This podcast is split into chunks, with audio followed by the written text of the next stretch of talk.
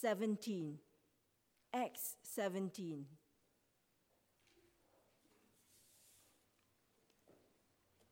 Verses 1 to 15. 1 to 15. Now, when they had passed through Amphipolis and Apollonia, they came to Thessalonica, where there was a synagogue to, of the Jews. And Paul went in, as was his custom.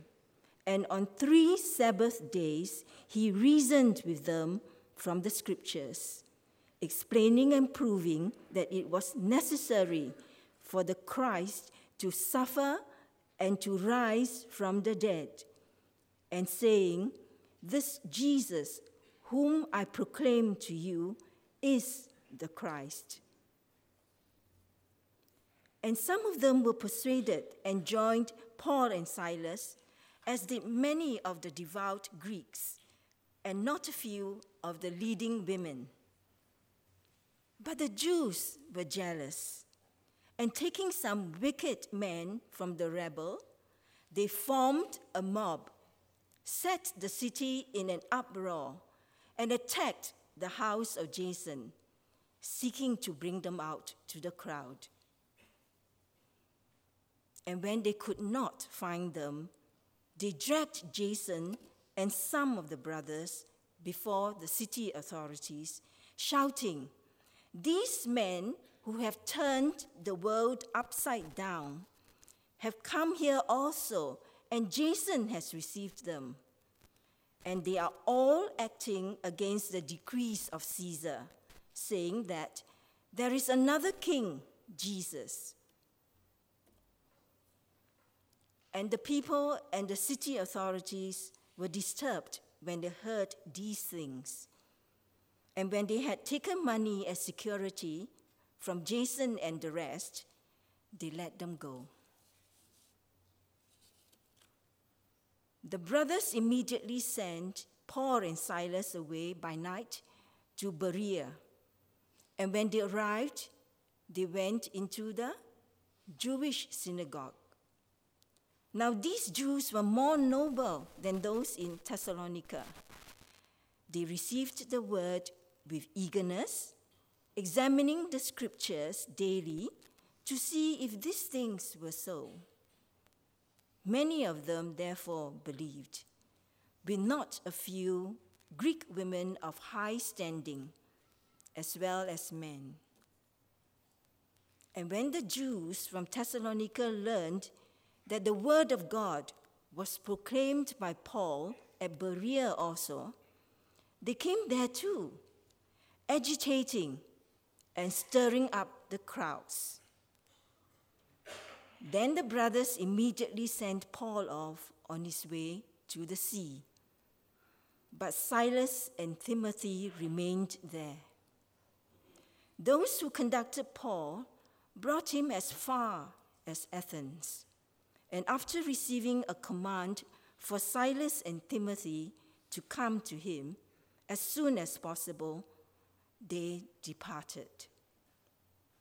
This is the word of God. May God help us to hear his word.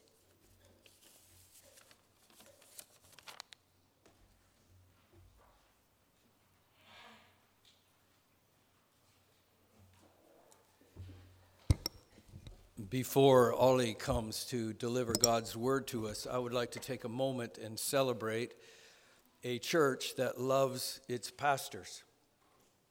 I have served for uh, 35 years and have never been a part of a church that has given a period of time for pastors to rest and refresh, but you are that church. This will be the last opportunity for us to hear Pastor Ollie for about six or seven months as he will be going to take his sabbatical provided by a church that loves its pastors. I celebrate your goodness to those who serve him. And I'd like Ollie, if you would come and join me here, because I'd like for us, before he uh, preaches God's word, to pray for this brother. Uh, Father God, I thank you for this uh, brother Ollie, this man, not only whom you have called, but who had the courage to say yes. I thank you for the many months that he would Skype me and invite me to consider to come back to this kind of church. I thank you for his passions, for the hours he spends preparing to preach your word and to teach your word. And we ask on his behalf, in fact, on behalf of all of us, will you not allow him these next few months to lay all of his affairs into your care? Not just his ministry affairs, but all of his affairs. Help him to entrust you with those. In these six or seven months that follow, help him to, to rediscover you as guide and as refuge. Restore joy, O God. Diminish anxiety. Refresh his spirit. Allow him space to dwell on the pleasant things you have given him in his life. And Father, as he focuses on study and personal retreat, I pray that you would anoint him with strength tomorrow and always. Hmm.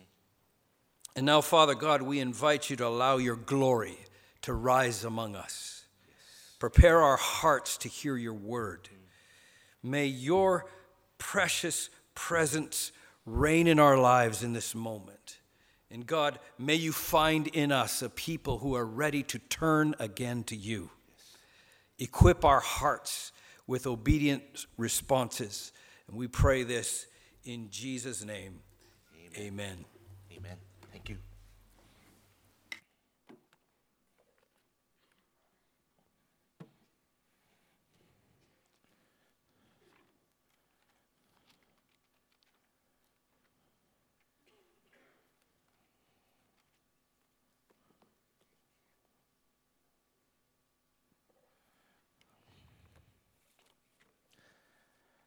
Thank you, Ajit, for reading God's word for us. And thank you, Ian, for your kind words and prayer. Though I missed uh, spending time with the staff and with GBC, uh, but yes, I'm looking forward to a time of rest and refreshing in Jesus Christ. And I hope to come back uh, rested and ready to serve you once again. And I'll try very hard not to feel the added pressure in my preaching today. No pressure, right, Ian? well, my friends, let me ask you this have you left a worship service feeling that the message preached really spoke to you? You thought that the word faithfully preached was relevant to you right now. It almost feels as if God was speaking to you in the very situation you find yourself struggling in. Or you felt that the preacher really communicated, communicated God's word to you, with you, it felt as if he was sitting down right there with you, talking and sharing the words of life directly with you. And then, there's always and then, right? You meet a friend, and his response was 180 degrees different from yours. He felt that the preaching was poor and that God did not speak to him. He critiques the message and complains. Have you counted this before? Doesn't it make you wonder how one message can give rise to two very different responses? And I'm not making excuses for the preacher right here. Okay? Almost all preachers I know leave the pulpit feeling that they could have done better. I felt this many, many times. And yes, I admit many times we and I could have done better. But back to the point I'm making here with all things being equal. Why is it that one message can give rise to two very different responses? And can I offer a reason? Perhaps it's due to the heart soul of the one receiving the seed of the word. Our hearts, our inner motivations will affect the way we see things, will affect the way we perceive things, and therefore impact the way we receive the word. So, my friends, the question for us today is how then should we receive God's word? And this is an important word for us to hear today. For how we receive God's word is a matter of life and death, as we shall see in today's passage. So let's look at Acts 17, Acts 17, verses 1 to 15. But before we address the question, how should we receive God's word? Let us again express our dependence of, on God as we go before Him in a short prayer. Let us pray. Heavenly Father, we bow in your presence this day. May your word be our rule and authority, your spirit our teacher and guide, and your greater glory our supreme concern. Through Jesus Christ our Lord. Amen. Before we jump right into today's passage, let's catch up on what Paul and the rest of the missionary team has been doing so far. Recall Acts 13 and 14. Barnabas and Paul, led by the Holy Spirit and sent by the church at Antioch, Syria, left for their first missionary journey. Do you remember that? And where did they visit? They visited Cyprus and they worked their way through Galatia, or modern day Turkey. They proclaimed the gospel first in the synagogues to the Jews and then to the Gentiles. And what happened?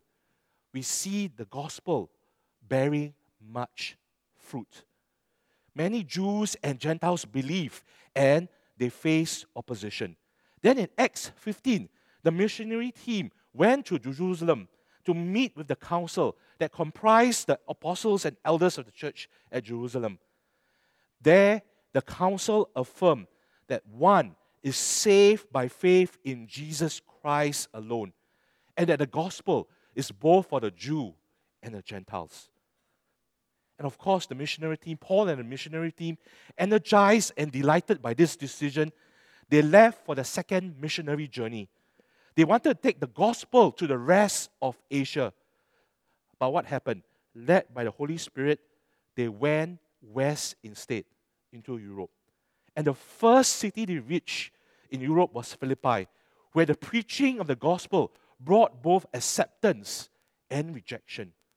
And this pattern is repeated again and again in Paul's five city missionary journey. The faithful preaching of the gospel brings apart brings about two different heart responses rejection and acceptance in the cities of Philippi, Thessalonica, Berea, Athens, and Corinth. And the rejection of the gospel leads to opposition, and in some cases, violence. Can you imagine how it would be if you're part of Paul's team? I mean, if, if I were there, I would probably be tempted to say to Paul, um, you know, Brother Paul, you know, I know you're using different methods to share the one same message of the gospel. But perhaps it's not the method, perhaps it's the message. Perhaps you can also tone down the message as well. You know, the part about people being sinners and facing God's judgment, it doesn't really sit well with a lot of people. Perhaps you can be more sensitive and adjust the message a little. Let us not get people too upset.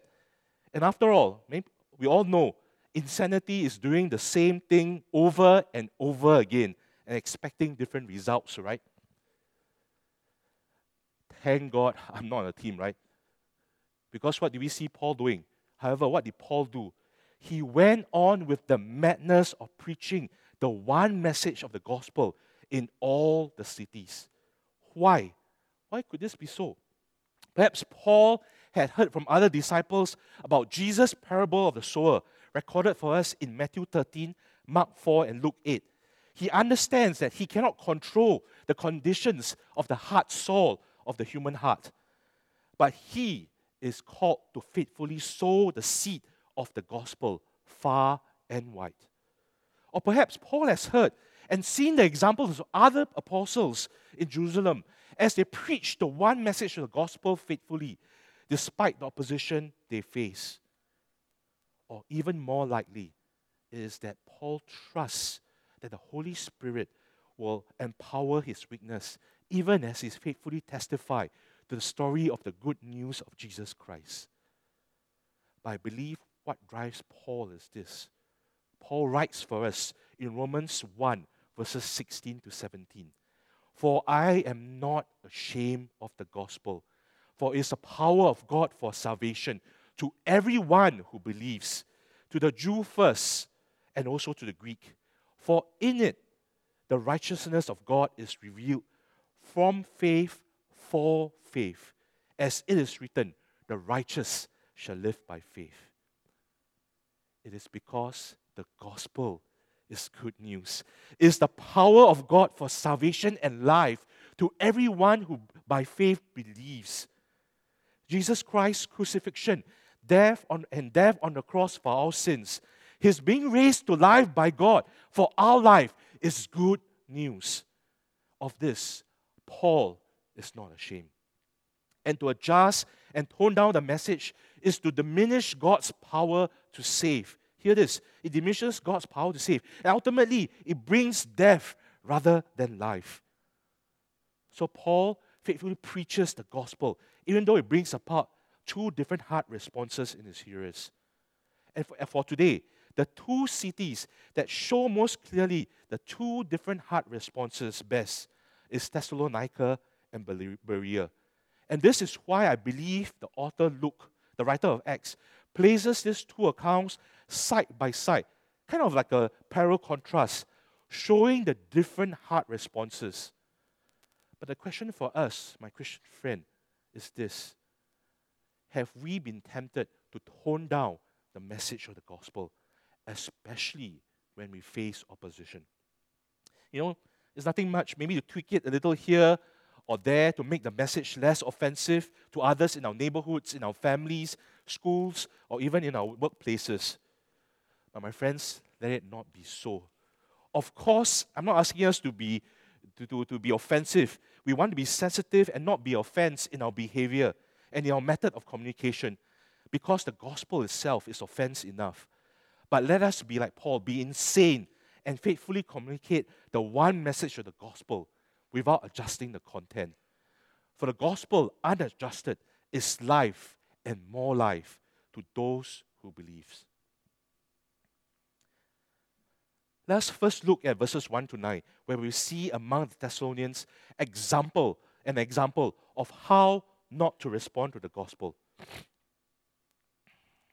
when I was in my university days, I'm dating myself here, is about 25 years back. Okay, um, I taught tuition for free for more than a year to some upper primary students at the Tiong Bahru Family Service Center. And these students were labeled as weak students academically, and they presented a challenge as they frequently misbehaved and not done their work.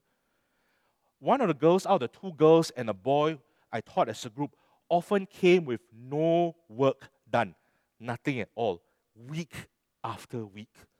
Okay? And most people, including some of the staff at the Family Service Center, will just label her as lazy and scold her as a form of motivation. Right? Scolding is Singapore's motivation for doing better, right? So they did that, okay? And I asked her why she was not doing her work. You know, she initially responded and said, Oh, I'm lazy, law. I'm just lazy. But with some time and trust, she finally honestly replied, I've really failed, and I expect to continue to fail. I'm in a normal stream like the rest of, unlike the rest of my relatives and friends. And no matter how hard I work now, I'll probably end up in ITE. And you know, right? ITE means it's the end. No hope liao. How to face my friend and relatives. And this was before the education changes, which make it more possible for students who are late bloomers or did better later to transfer to other courses and stream.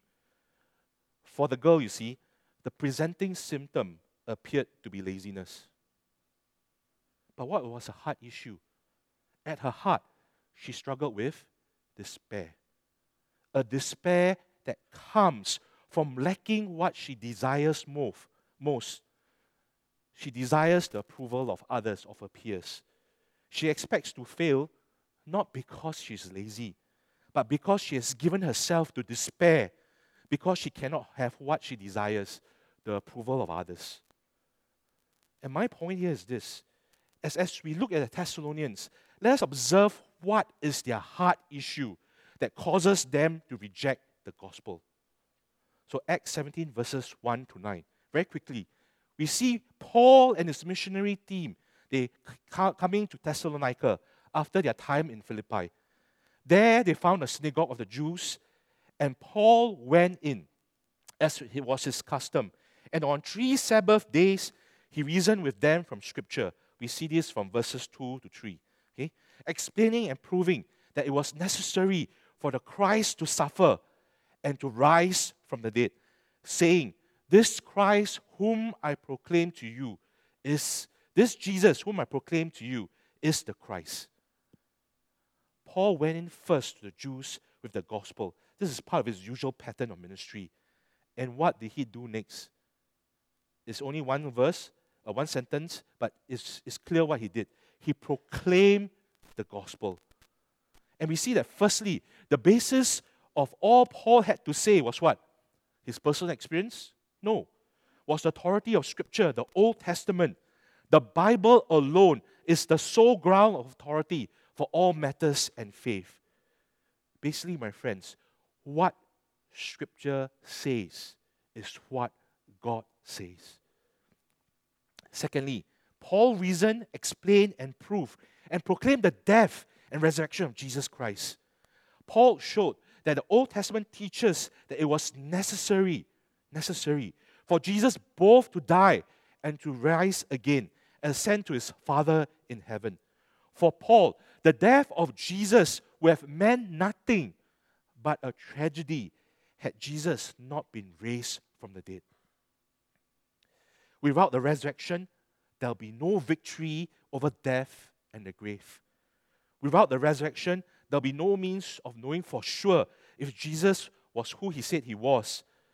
Without the resurrection, we wouldn't know what Jesus did on the cross was acceptable to God.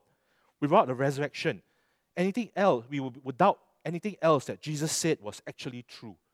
The resurrection spelled out the fact that Jesus Christ is alive, truly and physically alive from the dead. Thirdly, Paul proclaimed Jesus as Messiah, the anointed one.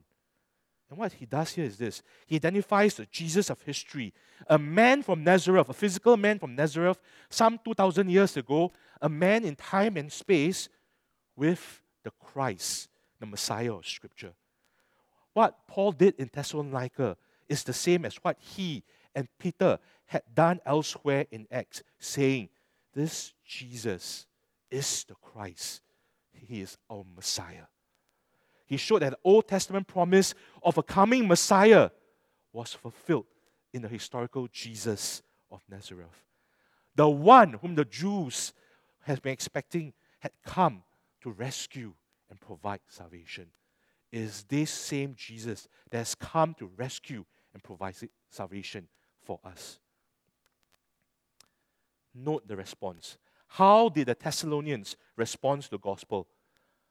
Some of the Jews believe, as well as many of the God fearing Greeks and several leading women.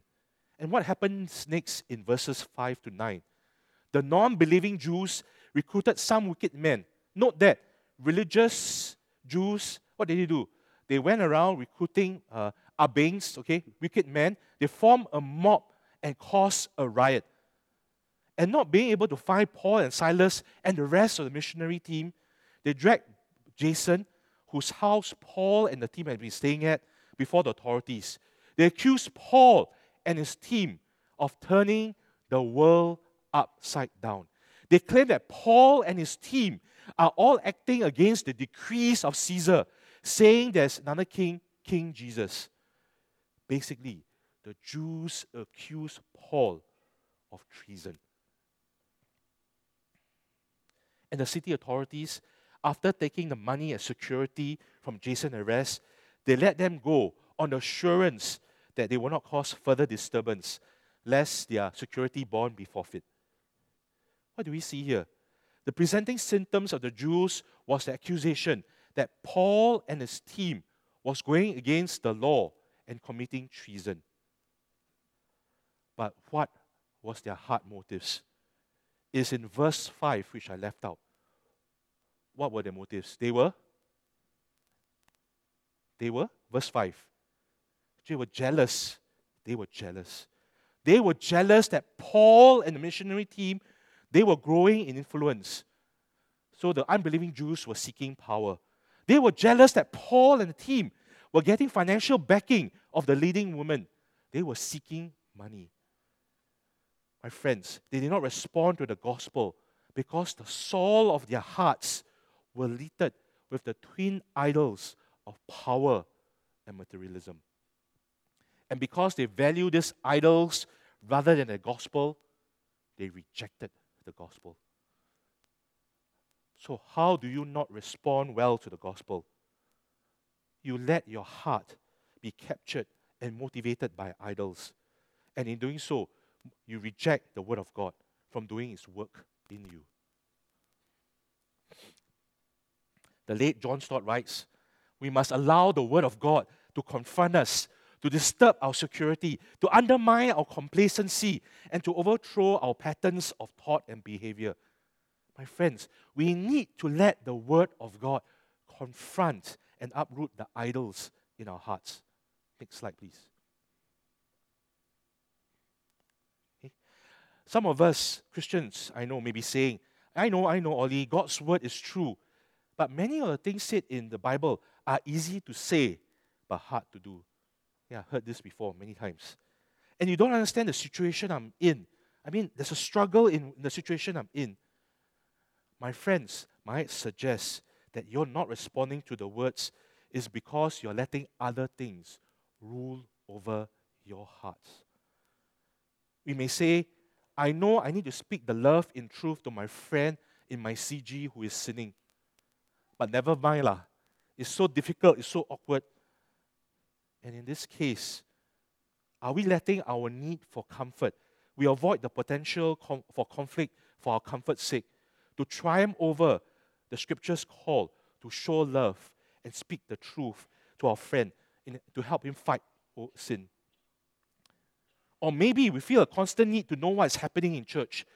Uh, we need have a constant need to, to know what's happening in everyone's life in the church. And in doing so, we indulge in every bit and morsel of gossip.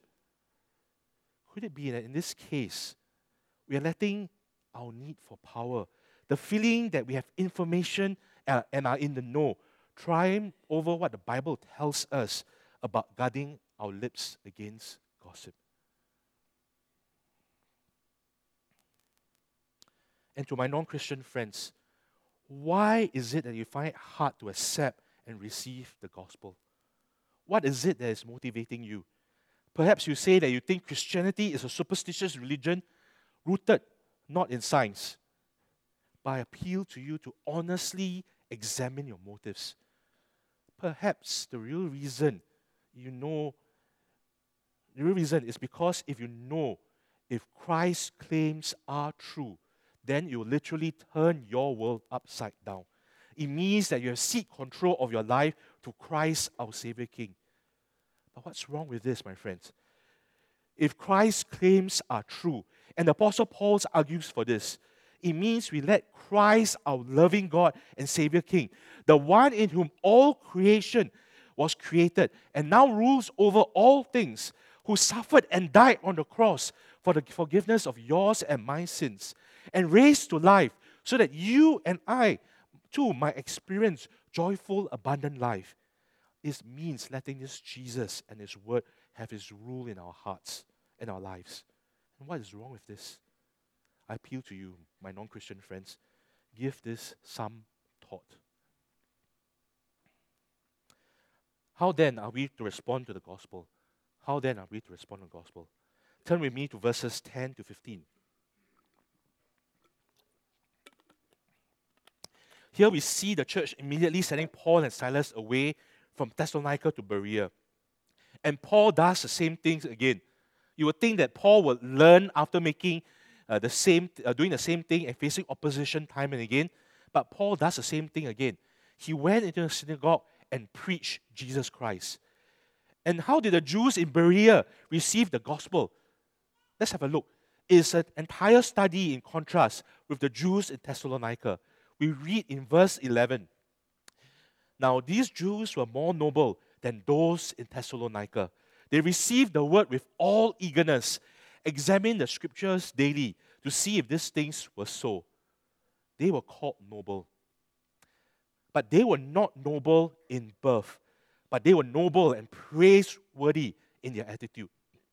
Because what did they do? They received the gospel with all eagerness. Can you imagine that? Eager, ready to take it in, ready to receive it. And then they diligently examine and search the scripture. They checked out what Paul said against scripture. And they wanted to chop, stamp, and double confirm what Paul had said is true. God's word remains true. And because it's true truth, it's authoritative, it rules in spite of human rejection. As a result, what do we see? Many of the Jews, as well as the Greek women of high standing and Greek men, believe in the message of the gospel. Luke's account of the Berean tells us we should receive God's word with eagerness, with diligence, and belief. However, opposition is, was not long in coming. The Jews, hearing that Paul was proclaiming the word of God in Berea, arrived to stir up trouble. And this resulted in the church having to send Paul off to Athens. My non Christian friends here, it's, it's, not a, it's not accident that you're here this, this morning. I urge you to give the gospel a fair hearing. Be like the Bereans. Search the Bible for yourself and allow the Bible to speak for itself. Examine Christ's claims for yourself. And if this is your desire, you can contact any of the DS team, ECAT or, or Matthew, David, or even Eugene. They are designing a seekers class for friends who are exploring Christianity. Or if you want to, you can also contact any of the YA leaders. They have an excellent resource, the Gospel Primer, that will help you look through the Bible and understand what the gospel is about. Or you can approach any of the elders and pastors. We will be delighted to sit down with you, to do a Bible study with you, to explore Christ's claims together with you. Do not wait. If this is your desire, act now. And after the service, you can come and look for any of us. You know, as a single man in Christian ministry, I've sought to find role models and examples of single pastors and, and pastor theologians that I can learn, with, learn from. And as God has providentially provided, I've come across three English pastors theologians Richard Sibbes, Charles Simeon, and this guy, John Stott. Each remained single and faithfully served the local church their entire life. They made Jesus Christ and his gospel their all. Richard Sibbes lived in the 16th to 17th century. Charles Simeon lived in the 18th to 19th century. And John Stott lived in the 20th to 21st century. And he passed into glory in 2011. In fact, the prayer I usually pray to prepare my hearts, our hearts for service, for preaching, is adapted from John Stott's prayer, which he often prayed at the start of his preaching. Because John Stott's concern is that God's word rule over those who hurt God's word.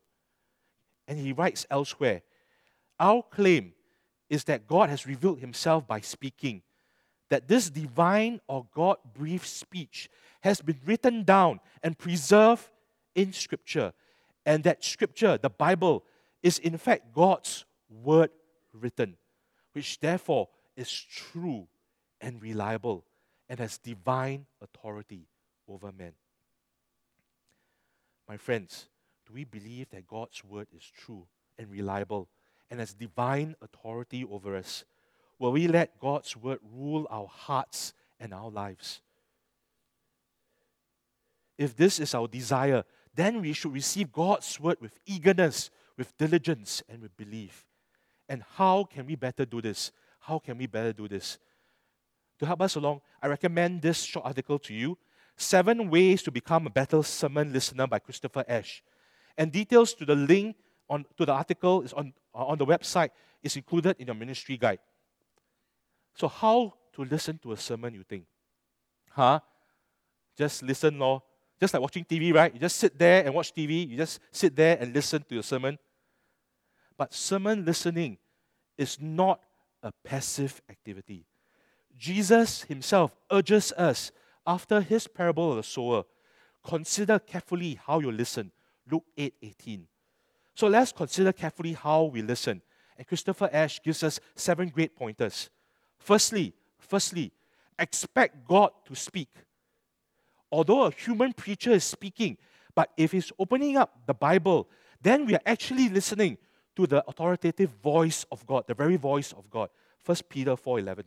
So pray during the week for next Sunday's preacher. Pray for yourself and those who go to church with you. Come to church expecting God to speak. And you prepare yourself by sleeping early on Saturday evening and resting well the night before. Don't binge watch Netflix. You can watch it on Sunday evening. Okay, Saturday evening, rest early so that you can come rested and prepared and eager, eager to hear God speak. Second point, admit that God knows better than you do. By our sinful human nature, we want the sermon, the message, to make us feel better about ourselves.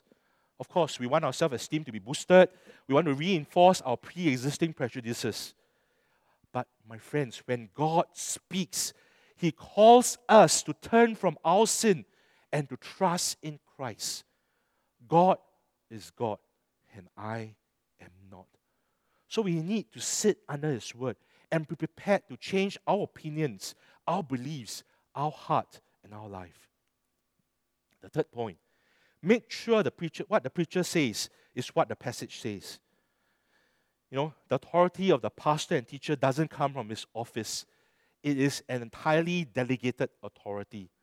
And this is also partially why your EC pastors, all of us, ask you to call us by our first name. Because we recognize we have no authority outside of the Word of God. So when you call us by our first name, you call me Ollie, reminds us that as long as I, only when I speak the Word of God and open up the Word of God, then the words I speak has authority because it's not my words, but God's words. So when a preacher says what the scripture says, he speaks with authority. When he does not do so, he has no authority.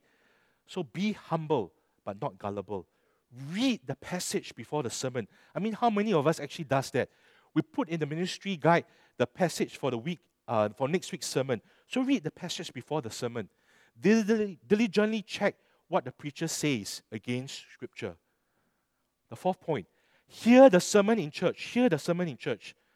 You know, today it's easy to access and download great preachers on MP3 audios.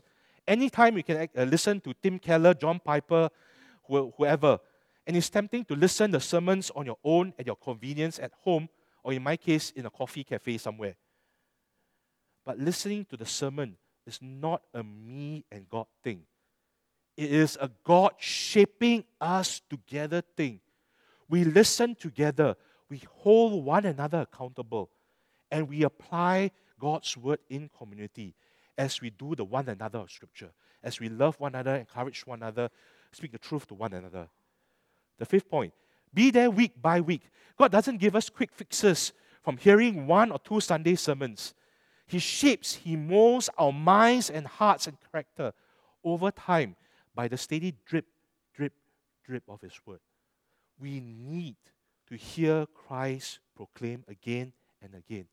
Like good coffee, the truth of God's word need to percolate in our hearts and in our minds before bringing forth the good brew of good fruit in our life.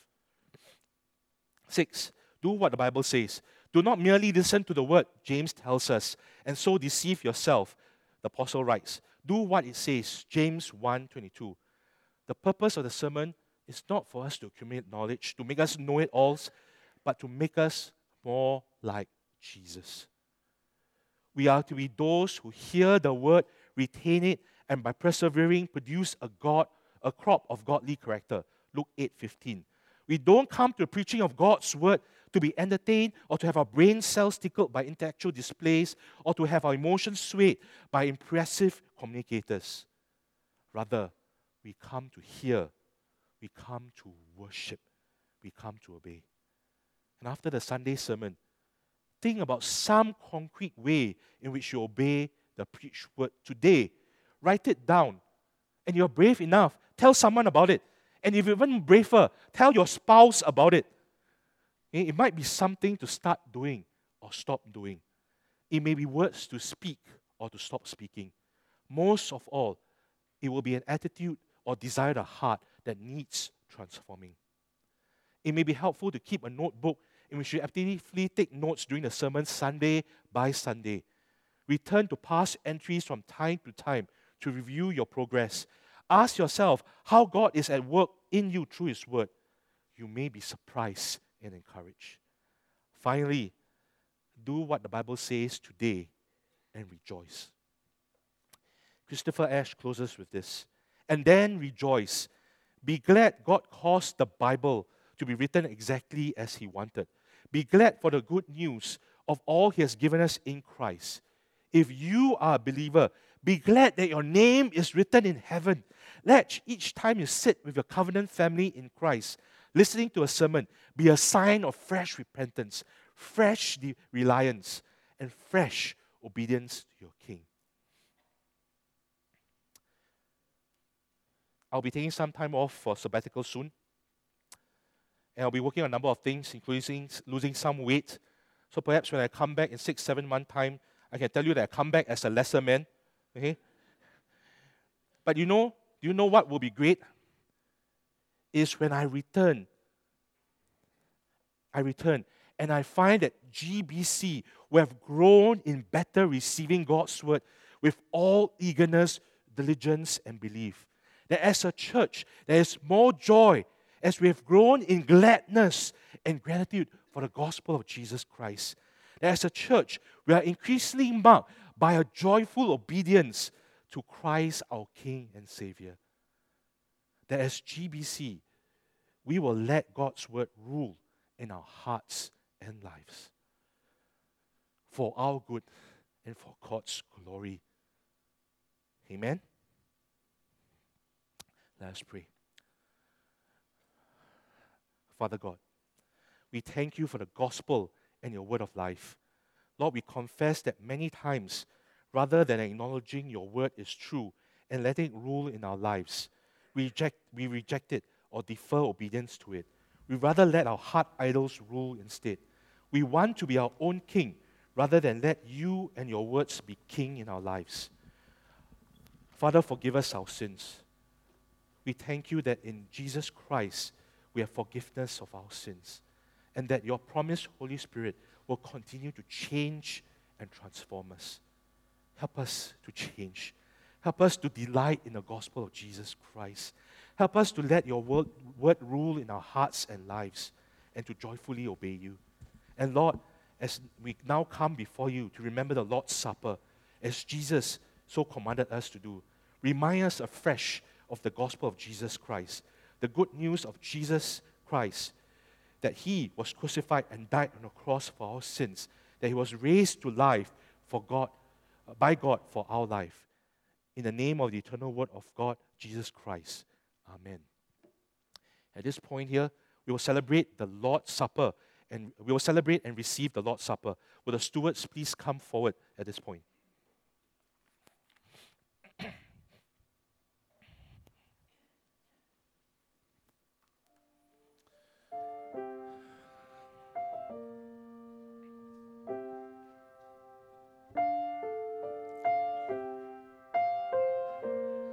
The Lord's Supper gives us a picture of the gospel of Jesus Christ, reminds us of Jesus Christ's crucifixion, death, resurrection, and his coming back again.